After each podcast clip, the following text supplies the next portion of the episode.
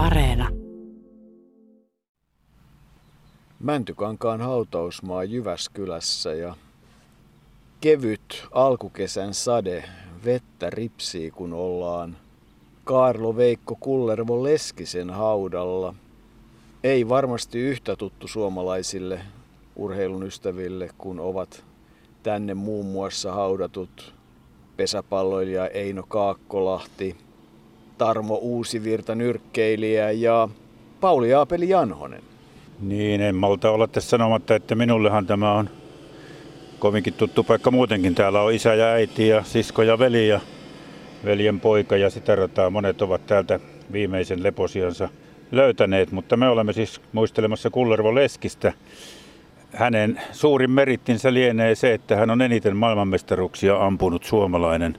Kuinka monta, niin siitä on tässä tehty vähän tutkimustyötä joukon kanssa ja jotkut lähteet sanovat, että 19 ja joku lähde sanoo 16, sitten 15 ja 13 ja me olemme päätyneet siihen, että Leskinen oli 15-kertainen ammunnan maailmanmestari ja viisi näistä oli, oli henkilökohtaista.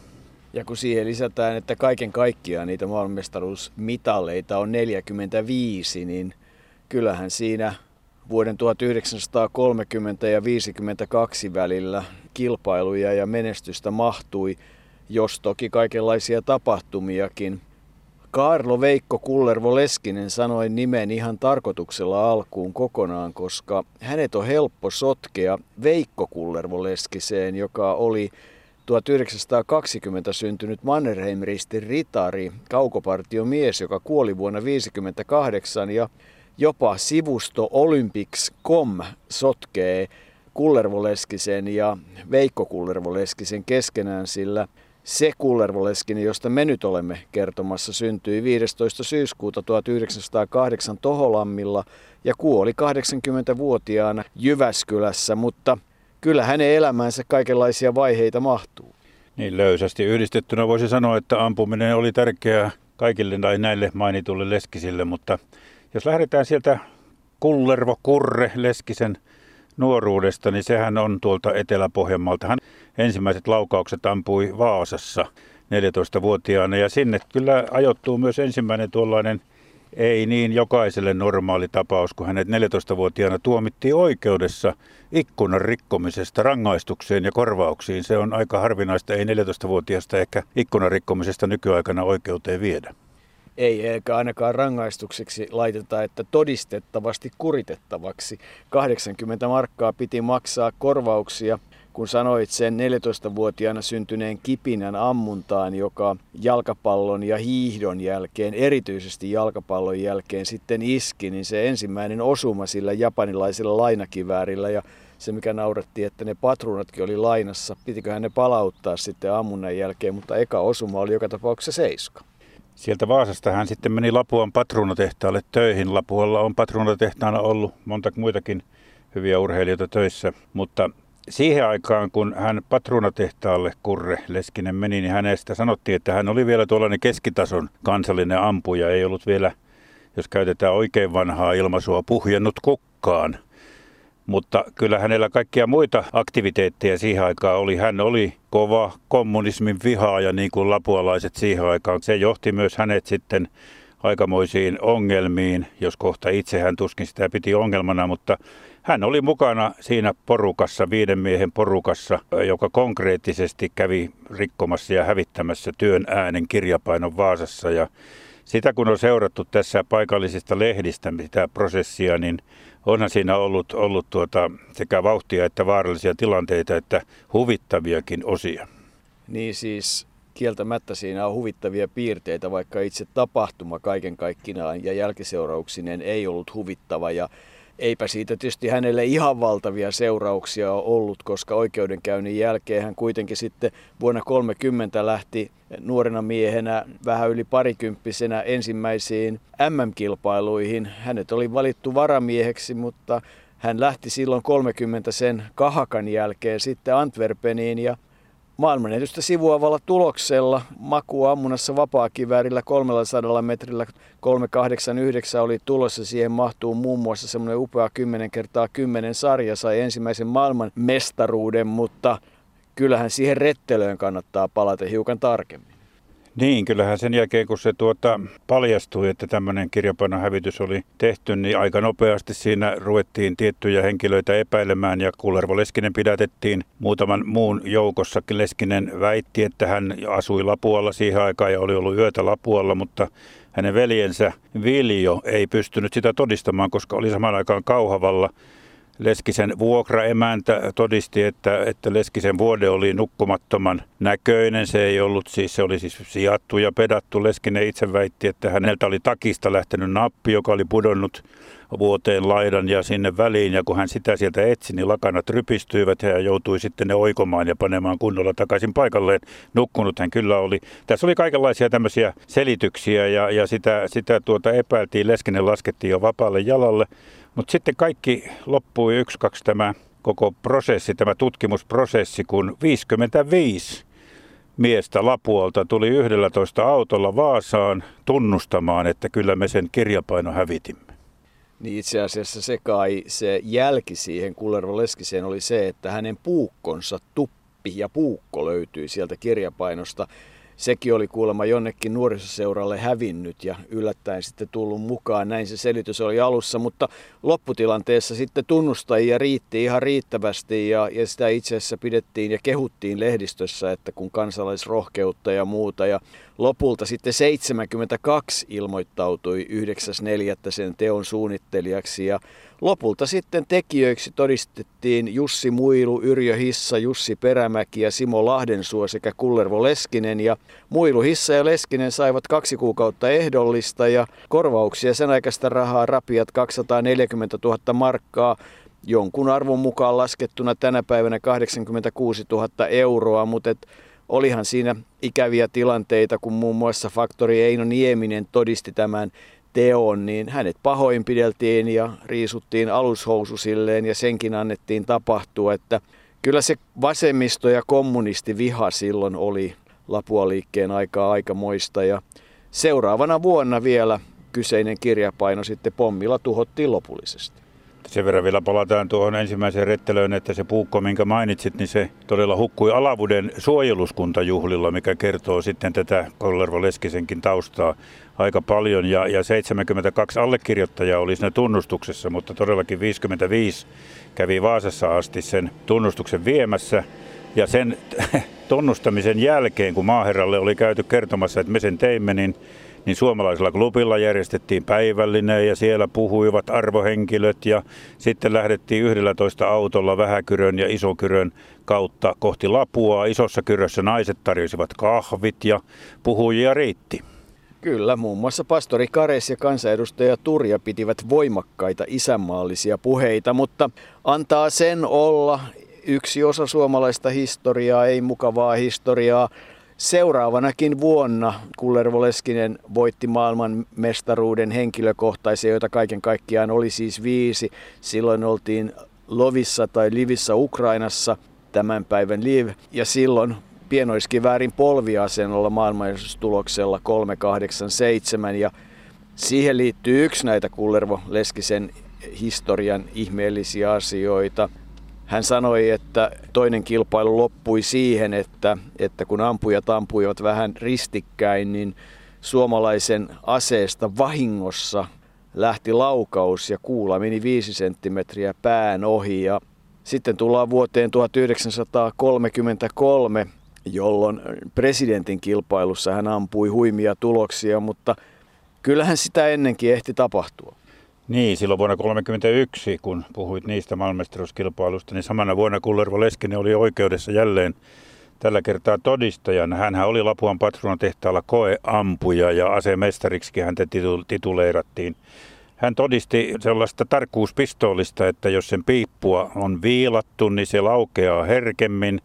Ja tuo pistooli oli itse asiassa, mistä puhuttiin, oli Kullervo Leskisen lainaama, Kosolalle lainaama – ja siinä oli tapahtunut siis verityö, tappo, kommunisti Mättö oli ammuttu sillä pistoolilla ja yritettiin selvittää sitten, että oliko kysymyksessä tahaton teko vai ei.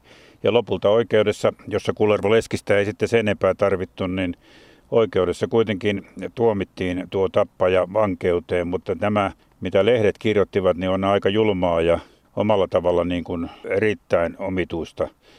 Alina Jansson niminen henkilö oikeudenistunnassa lausunut, että kuolema Mätölle oli tarpeen, koska hän oli mitä oli, viitaten tähän kommunismiin. Kun taas sitten isä Erik Mättö huomautti asian olevan aivan aiheetonta väittää, että Mättö jouti kuolla, sillä hän oli pitänyt hyvän huolen lapsistaan ja vaimoistaan. Tällaista journalismia löytyy, kun etsitään näitä tapahtumia monen kymmenen vuoden takaa. Niin, Lapualla oltiin. Ja vuonna 30 ensimmäisenä suomalaisampujana Kullervo Leskinen ampui suurmestari tuloksen vapaa kiväärillä. Ensin 268 ja toisella yrityksellä 271.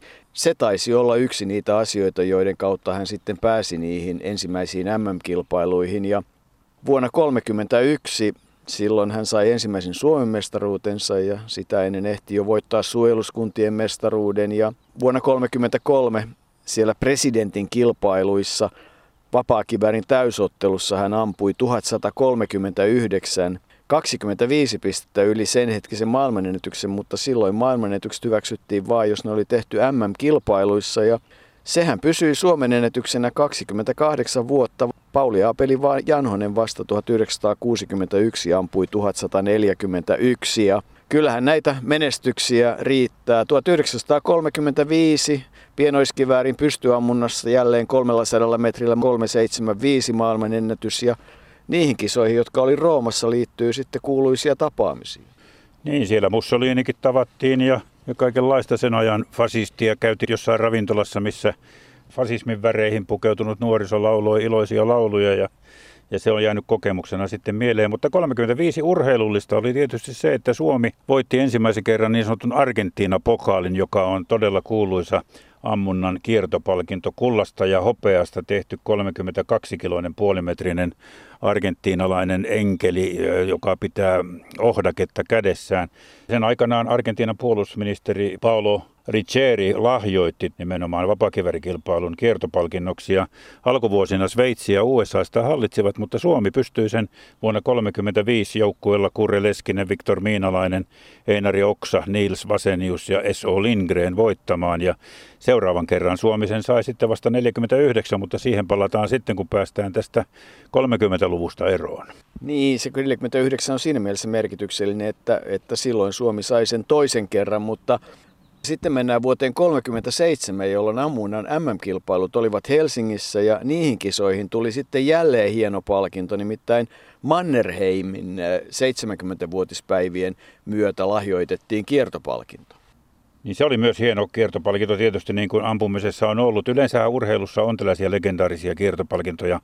Purjehduksen Amerikas Cupissa on Old Mug-niminen pytty ja jalkapallossa muistamme Jules Rimeen ensin ja sitten on FIFA World Cup-palkinto ja golfissa pelataan Samuel Ryderin lahjoittamasta kiertopalkinnosta, mutta tämä Mannerheimin kultapokaali oli maapallon muotoinen ja se oli sotilaskiväärikilpailuun. Se lahjoitettiin 50 vuoden ajaksi kiertämään ja aika tarkkaan 50 vuotta se kierti, koska 1986 se palautui sitten lopullisesti Suomelle.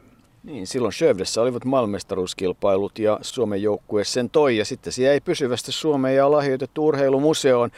Mutta 37, ehkä tähän vaiheeseen olisi hyvä ottaa hiukan ajankuvaa. Martti Jukola selostaa.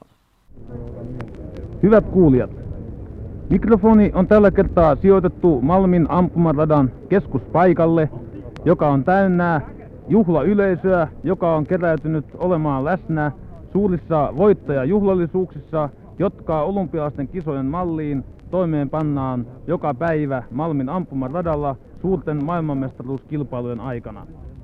Näky Malmin ampumaradan keskuksessa tarjoaa kauniin näyn.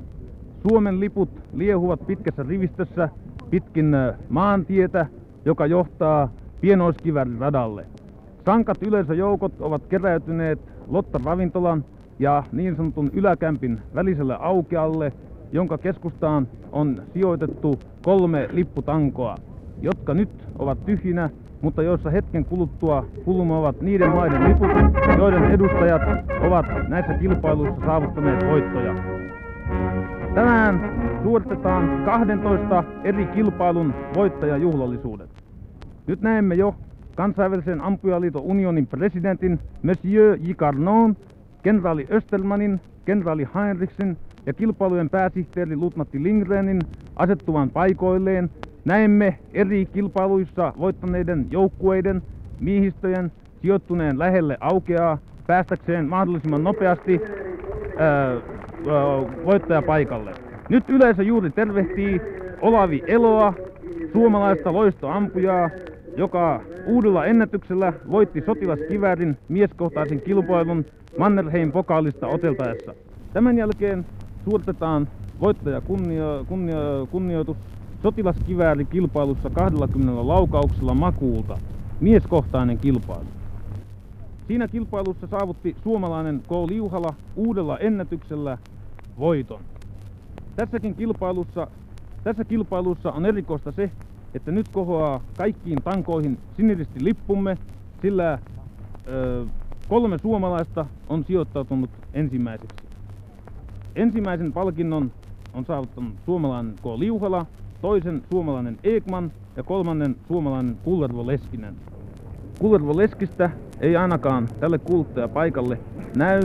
Hän ei nähtävästi ole mukana näissä voittajajuhlallisuuksissa, sillä hän, hänellä on parhaikaa, parhaillaan ankara kilpailu heti näiden seremonioiden päätettyä Argentiina pokaalista, joka jännittää täällä kaikkien mieliä, mutta siitä huolimatta aamupäivän jännittävien kilpailujen jälkeen tämä voittajaseremonia tarjoaa hyvän tilaisuuden yleisölle leputtaa hieman hermojaan. Niin kovasti oli toiveita, että Suomi olisi sen Argentiina-pokaalin saanut myös 37, mutta ei saanut. Ja Kullervo Leskinenkin siinä kilpailussa tyri ja oltiin pettyneitä, ettei se tullut Suomeen, mutta sitten tullaan vuoteen 1939, jolloin Lutsernissa olivat MM-kilpailut ja sinnekin Kullervo Leskinen ja veljensä Viljo lähtivät. Viljokaan ei ole vähämerkityksellinen ampuja. Hän ampui kaiken kaikkiaan viisi kultaa, viisi hopeaa ja kaksi pronssia, tosi joukkuekilpailuita, kaksi henkilökohtaista hopeaa nimenomaan niissä Helsingin kisoissa 37 ja oli hän myös Berliinissä 36 olympiakävijä. Ja todella mukana Lutsernissa, joka on yksi osa Kullervo Leskisen värikästä historiaa. Lutsernissa Toivo Mänttäri ampui, voitti pienoiskivärin makukilpailun täydellisellä 400 tuloksella, mutta hän ei olisi sitä voittanut, ellei Leskisen veljeksellä olisi mennyt vähän viihteelle koko homma. Ja Jarkko Mänttäri, yksi Topi Mänttärin yhdeksästä lapsesta, meille kertoi sitten, että hän ei koskaan, hänen isänsä ei kertonut sitä, että hän tuli varamiehenä siihen kilpailuun mukaan, mutta hän itse otti siitä selvää ja soitti Pauli Aapeli Aapi Janhoselle, joka sitten lopulta vuonna 2002 paljasti, mistä siellä oli todella kysymys, minkä takia Leskisen veljekset eivät ampuneet, vaan olivat itse asiassa junassa matkalla kohti Suomea siinä vaiheessa, kun pienoiskivärikilpa käytiin. Aapeli Anhonen kertoi puhelimessa Jarkko Mänttärille näin, että oltiin majoittuneena syrjässä kaupungin keskustasta. Ennen kisoja lähdettiin pienellä porukalla, Leskisen veljekset Olavi Elo ja minä kaupungille. Elon kanssa hankittiin ampujan lasit. Kaupungilla tavattiin sattumalta sveitsiläinen pariskunta, joka oli Suomessa töissä ja kotonaan käymässä lomalla. Kuulivat, että ai suomalaisia, pyysivät meitä ottamaan viiniä. Punaviiniä, pullo, Pariisiinhan varmaan meni. Jutellessa aika kului niin, että kun sitten pääsimme siipirataslaivalla takaisin majapaikkaan, muu porukka jo nousi ulos katetuista ruokapöydistä. Eversti Kauppila rupesi suureen ääneen posmittamaan, että herrojen sopisi tulla ajoissa, kun ruokailuajat kerran on sovittu. Menin omalle paikalleni enkä huomannutkaan, kun Leskisen veljekset ja Elo olivat pyörähtäneet ovelta ympäri ja menneet naapurissa olevaan pensionaattiin ja jatkoivat siellä ryyppäämistä. Kun miehet tulivat takaisin, alkoi pienet rähinät, Leskisen veljekset panivat hanttiin, Kurre varsinkin isona riskinä miehenä, kun poliisit tulivat rauhoittamaan tilannetta. On puhuttu, että Leskisen veljekset järjestivät uuden Lutsernin taistelun, joka oli tunnettu 30-vuotisesta sodasta. Siinähän Kustaa toinen Adolf kaatui, mutta Heille kävi niin, että heidät poistettiin kisoista. Olavi Elo sai vain kirjallisen varoituksen, koska ilmeisesti hän ei osallistunut siihen Lutsernin taisteluun poliiseja vastaan. Ei muuta kuin junaan ja kohti Suomea ja kahden vuoden kilpailukielto veljeksille, joka sitten toki 16.6.1940 kumottiin johtokunnan päätöksellä, mutta joka tapauksessa se oli entistä enemmän lisäämään Kullervo Leskisen tietynlaista katkeruutta. Hänen lausuntojaan, niitä mitä löytyy, niin sieltä on löydettävissä jonkun verran katkeruutta, kateutta, valitusta, vihaa johtoa kohtaan oikeastaan aika monessakin kohdassa ja sitten semmoista tyytymättömyyttä, että milloin Espanjassa oli huonoa ruokaa ja, ja milloin järjestelyt olivat surkeita ja milloin häneltä vietiin mestaruus. Puhuttiin myös Kullervon kirouksesta. Toki lienee totta, että muutamankin kerran hän on jäänyt hopealle, vaikka on ampunut saman tuloksen kuin voittaja ja sitten tuloksia on jonkin verran muutettu. Mutta hän oli luonteeltaan ehkä vähän semmoinen äkkiväärä pohjalainen ja kyllähän aatteestaan piti kiinni loppuun saakka. Hän tosiaan työskenteli Jyväskylässä asetehtaassa ja vaikka siellä oli voimakas ammattiyhdistys ja niin edelleen, niin, niin kyllä tämä nuoruudessa opittu ajatusmaailma ja kommunismin vastustus, niin kyllä se koko hänen elämänsä pysyi mukana, mutta 45 hän sitten tuli todella Jyväskylään ja sai Rautpohjan tehtailta viilarin ja työnjohtajan paikan myöhemmin. Ja sitten tullaan oikeastaan aika nopeasti siihen vuoteen 1949, jolloin moni suomalainen ampuja oli kovin kiinnostunut lähtemään MM-kilpailuihin, eikä vähiten sen takia, että ne olivat Argentiinassa – se matka, sitä on kuvattu monessakin paikassa ja välilaskuja oli vaikka kuinka paljon ja Afrikasta läheteltiin kortteja, mutta hauskin yksityiskohta oli se, että kun päivän tasaja ylitettiin sillä matkalla, niin suomalaisille tarjottiin kalakukkoa sen kunniaksi. Pauli Aapeli Janhonen aikanaan, kun hänestä tehtiin juttua täällä Mäntykankaalla, kertoili tuosta värikkäästä matkasta. Ennen sitä 49 oli kuitenkin tietty suruhetki, kun vuonna 45 veli Viljo Helsingissä ampui naisystävänsä. Saattoi olla hänen vaimonsa, ei ollut aivan tarkkaa tietoa, mutta oli mennyt kyläpaikkaan, missä hänen, hänen naisystävänsä oli kylässä ja nainen oli tullut sieltä ulos Töölön kadulla rappukäytävään ja Viljo oli siinä ampunut naista päähän ja seike itsensä, eli kuten Helsingin Sanomat 17. marraskuuta 1945 kirjoitti verinäytelmä Töölössä. Veli Viljo Leskinen oli syntynyt 16. joulukuuta 09 ja 16. päivä marraskuuta 1945 hän tosiaan sen katkeran teon teki ja niin loppui hänen elämänsä, mutta todella 49 kisat olivat Argentiinassa ja siellä kilpailtiin Argentiina-pokaalista ja tavattiin muun muassa Evita Peron. Evita Peron oli siihen aikaan maailman kuulu jo ja hänet, hänet siellä tavattiin, mutta tuo Argentiina-pokaali, se saatiin sitten toisen kerran Suomeen. Sehän oli, silläkin on semmoinen historia tuolla hienolla kiertopalkinnolla, että kun Suomi voitti sen vuonna 1935, niin 37 ja 39 virolaiset veivät sen, mutta sitten tuli sota, Neuvostoliitto miehitti Viron ja tuo pokaali uskottiin jo kadonneen ikuisiksi ajoiksi, mutta siellä Argentiinassa nimenomaan ilmoitettiin, että pokaali onkin löytynyt. Se on Neuvostoliitossa, se on palautettu Argentiinan suurlähetystöön siellä löytynyt jostain maahan kaivettuna. Ja sieltä se sitten kunnostettiin ja lähetettiin lopulta niin, että vuonna 50 se tuli Suomeen, joka oli viimeksi sen voittanut. Sveitsi voitti 47 tuon kilpailun, mutta ei saanut pokaalia. Suomi sai sen sitten vielä nähdäkseen ja se kierti pitkin Suomea ja, ja on todella hieno kiertopalkinto. Näin ollen Suomi on sen siis voittanut kaksi kertaa. Ja Kullervo Leskinen on ainoa, joka on ollut molemmissa joukkueissa sitä voittamassa. Kyllä se matka tietysti varmasti on ollut ikimuistoinen niille, jotka siellä kilpailivat. Ja siellähän vapaakiväärin polviasennossa 300 metriltä hän voitti maailmanmestaruuden ja vielä vuonna 1952 sitten vapaakivärin makuukilpailussa Oslossa tuloksella 392 voitti maailmanmestaruuden, siis puhun nyt näissä nimenomaan henkilökohtaisissa, silloin 44-vuotiaana, eli 22 vuotta aikaisemmin tismalleen samassa kilpailussa ensimmäinen henkilökohtainen maailmanmestaruus silloin Antwerpenissä ja 52 Toki kolme pistettä paremmalla tuloksella se viimeinen maailmanmestaruus henkilökohtainen. Vielä 54 hän Mikkelissä ampui vapaakiväärillä 300 metriltä maailmanennätystä sivuavon tuloksen 393 eli 16.10.54.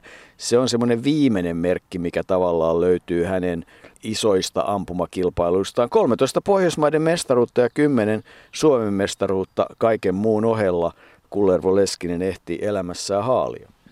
Ja kuten mainitsit, ehti vielä sitten olympiakisoihinkin 48 ja 52. Hänen veljensä Viljo oli jo Berliinissä, jossa oli kivärilajeista ainoastaan pienoiskiväri ja Viljo oli siellä ampumassa, oli 15. Mutta Kullervo ei sinne yltänyt Berliiniin, mutta oli sitten vielä kaksi kertaa olympiakisoissa ennen, ennen kuin ura loppui olympiakisojen historia ampumisen osalta. Nimenomaan kiväärilajissa on siinä mielessä hankala, että kun siellä on ammuttu vaan käytännössä pienoiskiväärin makuukilpailu ja Suomessa todettiin, että hm, se on aika vähäpätöinen ja ja että Suomessa on kymmenittäin, ellei sadoittain ampujia, jotka pystyvät makuulta ampumaan lähes täyden tulokseen, että silloin arvostettiin enemmän nimenomaan vapaakivääriä ja muun muassa siitä syystä ja tosin taloussyistä myös, niin esimerkiksi 32 Los Angelesin kisoihin ei ampuja lähetetty Suomesta lainkaan ja eiväthän ne tietysti ihan valtavan kovia ne menestykset Kulleroleskisellä ollut, ei huonojakaan. Lontoossa hän oli viides ja Helsingissä kahdessa kilpailussa sekä seitsemäs että kahdeksas. Niin Lontoossa kuitenkin oli vapaakiväri, missä Kurreleskinen oli viides ja sitten pienoiskivärillä Makulta seitsemäs ja asentokilpailussa kahdeksas Helsingissä 52. Sen jälkeen hän sitten oli Jyväskylässä ja hän on itse 60-vuotis haastattelussa. Hän sanoi, että häntä sanottiin leuhkaksi, mutta ei, en minä omasta mielestäni ollut, mutta ehkä en sitä itse huomannut.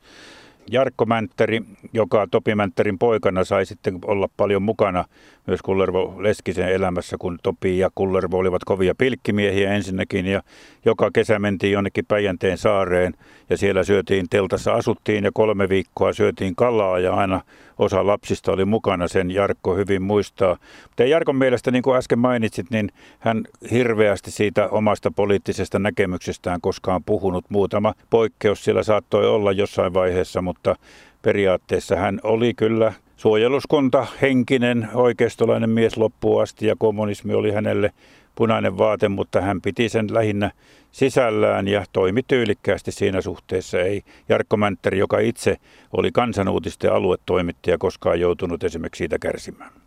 Tuossa hautakivessä, niin kuin huomaat, on myös sanelma. Eli vuonna 1938 Kullervo Leskinen avioitui Sanna Sanelma Marjatta Autiomäen kanssa. Hän oli syntynyt 1912 Lapualla ja menehtyi sitten miehensä jälkeen vuonna 2005. Ja siitä avioliitosta Martti ja Anna-Liisa lapset syntyivät ja, ja kyllähän tietysti, jos palataan ihan sinne juurille, niin Kullervon vanhemmat Juho ja Helmi, niin kyllähän heillä, eli Kullervolla oli kaiken kaikkiaan 12 sisarusta. Iso perhe siellä Vaasassa aikanaan oli ja kyllähän häntä palkittiinkin Suomen valkoisen ruusun ritarimerkillä muun muassa ja ja kyllähän hän, niin kuin sanoit, niin jollakin tavalla äkkiväärä ihminen oli ja antoi värikkäitä lausuntoja niin kuin sen aikaan, siihen aikaan annettiin.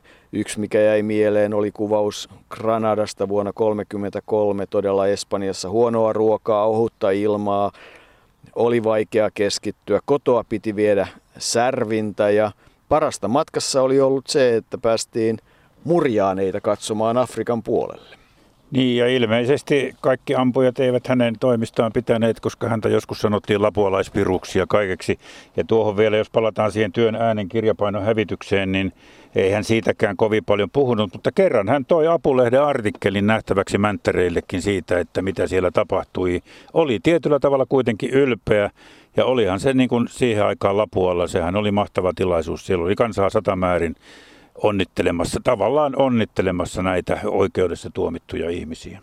Se on ajankuvaa tämän hetken perspektiivistä katsottuna kuitenkin enemmän ikävää ajankuvaa, mutta se mikä pysyy on se, että Kullervo Leskinen on eniten lajin maailmanmestaruuksia voittanut suomalainen ja sitä ei häneltä kukaan tule ottamaan pois.